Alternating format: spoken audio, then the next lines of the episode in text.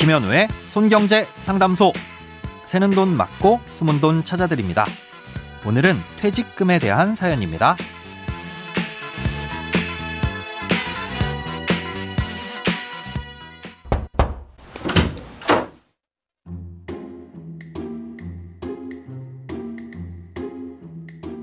안녕하세요. 이번에 희망퇴직을 하게 돼서 퇴직금과 위로금을 받게 됐습니다.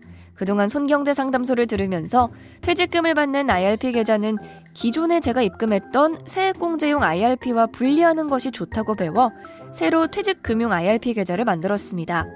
그러면서 퇴직금과 퇴직 위로금에 대한 궁금한 점이 생겨서요. 이번에 받을 퇴직금은 노후 자금으로 쓸 생각인데 55세 이후에 일시금이나 일부 금액 수령이 가능할까요? 또 이번에 들어오는 퇴직금과 위로금이 연말정산 한도인 900만 원에 포함되는 건지도 궁금합니다. 마지막으로 2023년도 연말정산 대상 소득에 퇴직금과 퇴직 위로금이 포함될까요? 그렇다면 올해 소득이 늘어나게 돼서 내년에 세금을 더 많이 낼까봐 걱정이 됩니다. 그 밖에도 퇴직금 및 위로금 관련해서 알아둬야 할 절세 팁이 있을지도 같이 문의드립니다.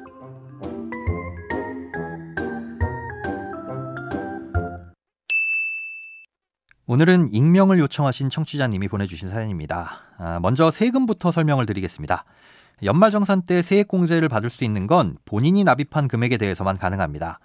그러니 IRP의 퇴직금으로 들어오는 돈은 세액공제를 받을 수도 없고 한도인 900만 원과는 무관합니다.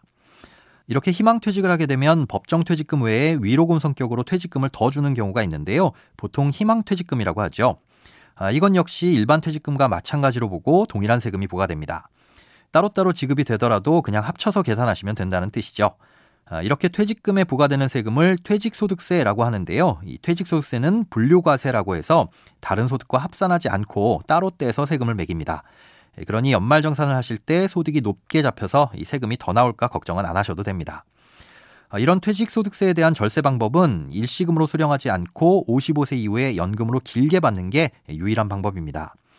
10년에 걸쳐서 연금으로 받으면 내야 할 퇴직소득세를 30% 감면해주고 11년 차부터는 40%를 감면해줍니다. 예를 들어 지금 내야 할 퇴직소득세가 1천만 원이라면 일시금으로 퇴직금을 받을 경우 1천만 원을 한 번에 세금으로 내야 하지만 10년에 걸쳐서 연금으로 나눠 받을 경우 30% 감면된 700만 원만 내면 되는 거죠. 그리고 이 700만 원의 세금은 연금을 받을 때마다 마치 할부처럼 조금씩 나눠내는 구조입니다.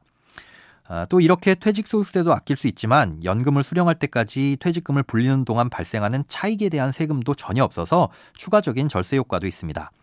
아, 예를 들어 1억 원의 퇴직금을 IRP로 받은 다음 금융상품에 투자해서 2억 원으로 불어났다고 하더라도 중간에 이자소득세나 배당소득세를 따로 물리지도 않고 퇴직소득세도 불어나지 않습니다. 예, 그러니 당장에 퇴직금을 쓸 일이 없다면 가급적 연금으로 받는 게 좋겠죠. 55세 이후에 일시금이나 일부 금액만 수령하는 방법이 없는지도 궁금하다고 하셨는데요. 약간은 제한적이지만 가능합니다. 연금의 기준은 단순하게 10년 동안 나눠받기만 하면 되는데요. 예를 들어 55세에 1억 원의 퇴직금이 있다면 1년 차에 만 원, 2년 차에 만 원, 뭐 이런 식으로 매년 만 원씩만 받다가 5년 차에 3천만 원을 꺼냈어도 연금으로 본다는 거죠. 그러니 뒤로 갈수록 꺼냈을 수 있는 목돈의 규모도 커지게 됩니다. 중요한 건 실제로 계좌에서 단돈 만 원이라도 연금으로 지급받아야 카운팅이 된다는 건데요. 그래서 55세가 되면 1년에 만 원씩이라도 연금으로 수령하는 것이 좋습니다. 아, 이와는 별개로 55세 이전에 혹시라도 퇴직금을 꺼내 쓰실 일이 있을 수도 있는데요. 음, 그렇다면 희망퇴직금은 연금저축계좌로 받는 것이 좋습니다. 55세가 되기 전에 법정퇴직금은 무조건 IRP 계좌로만 받을 수 있는데요. 회사에서 허용한 경우엔 희망퇴직금은 연금저축계좌로 받을 수도 있습니다.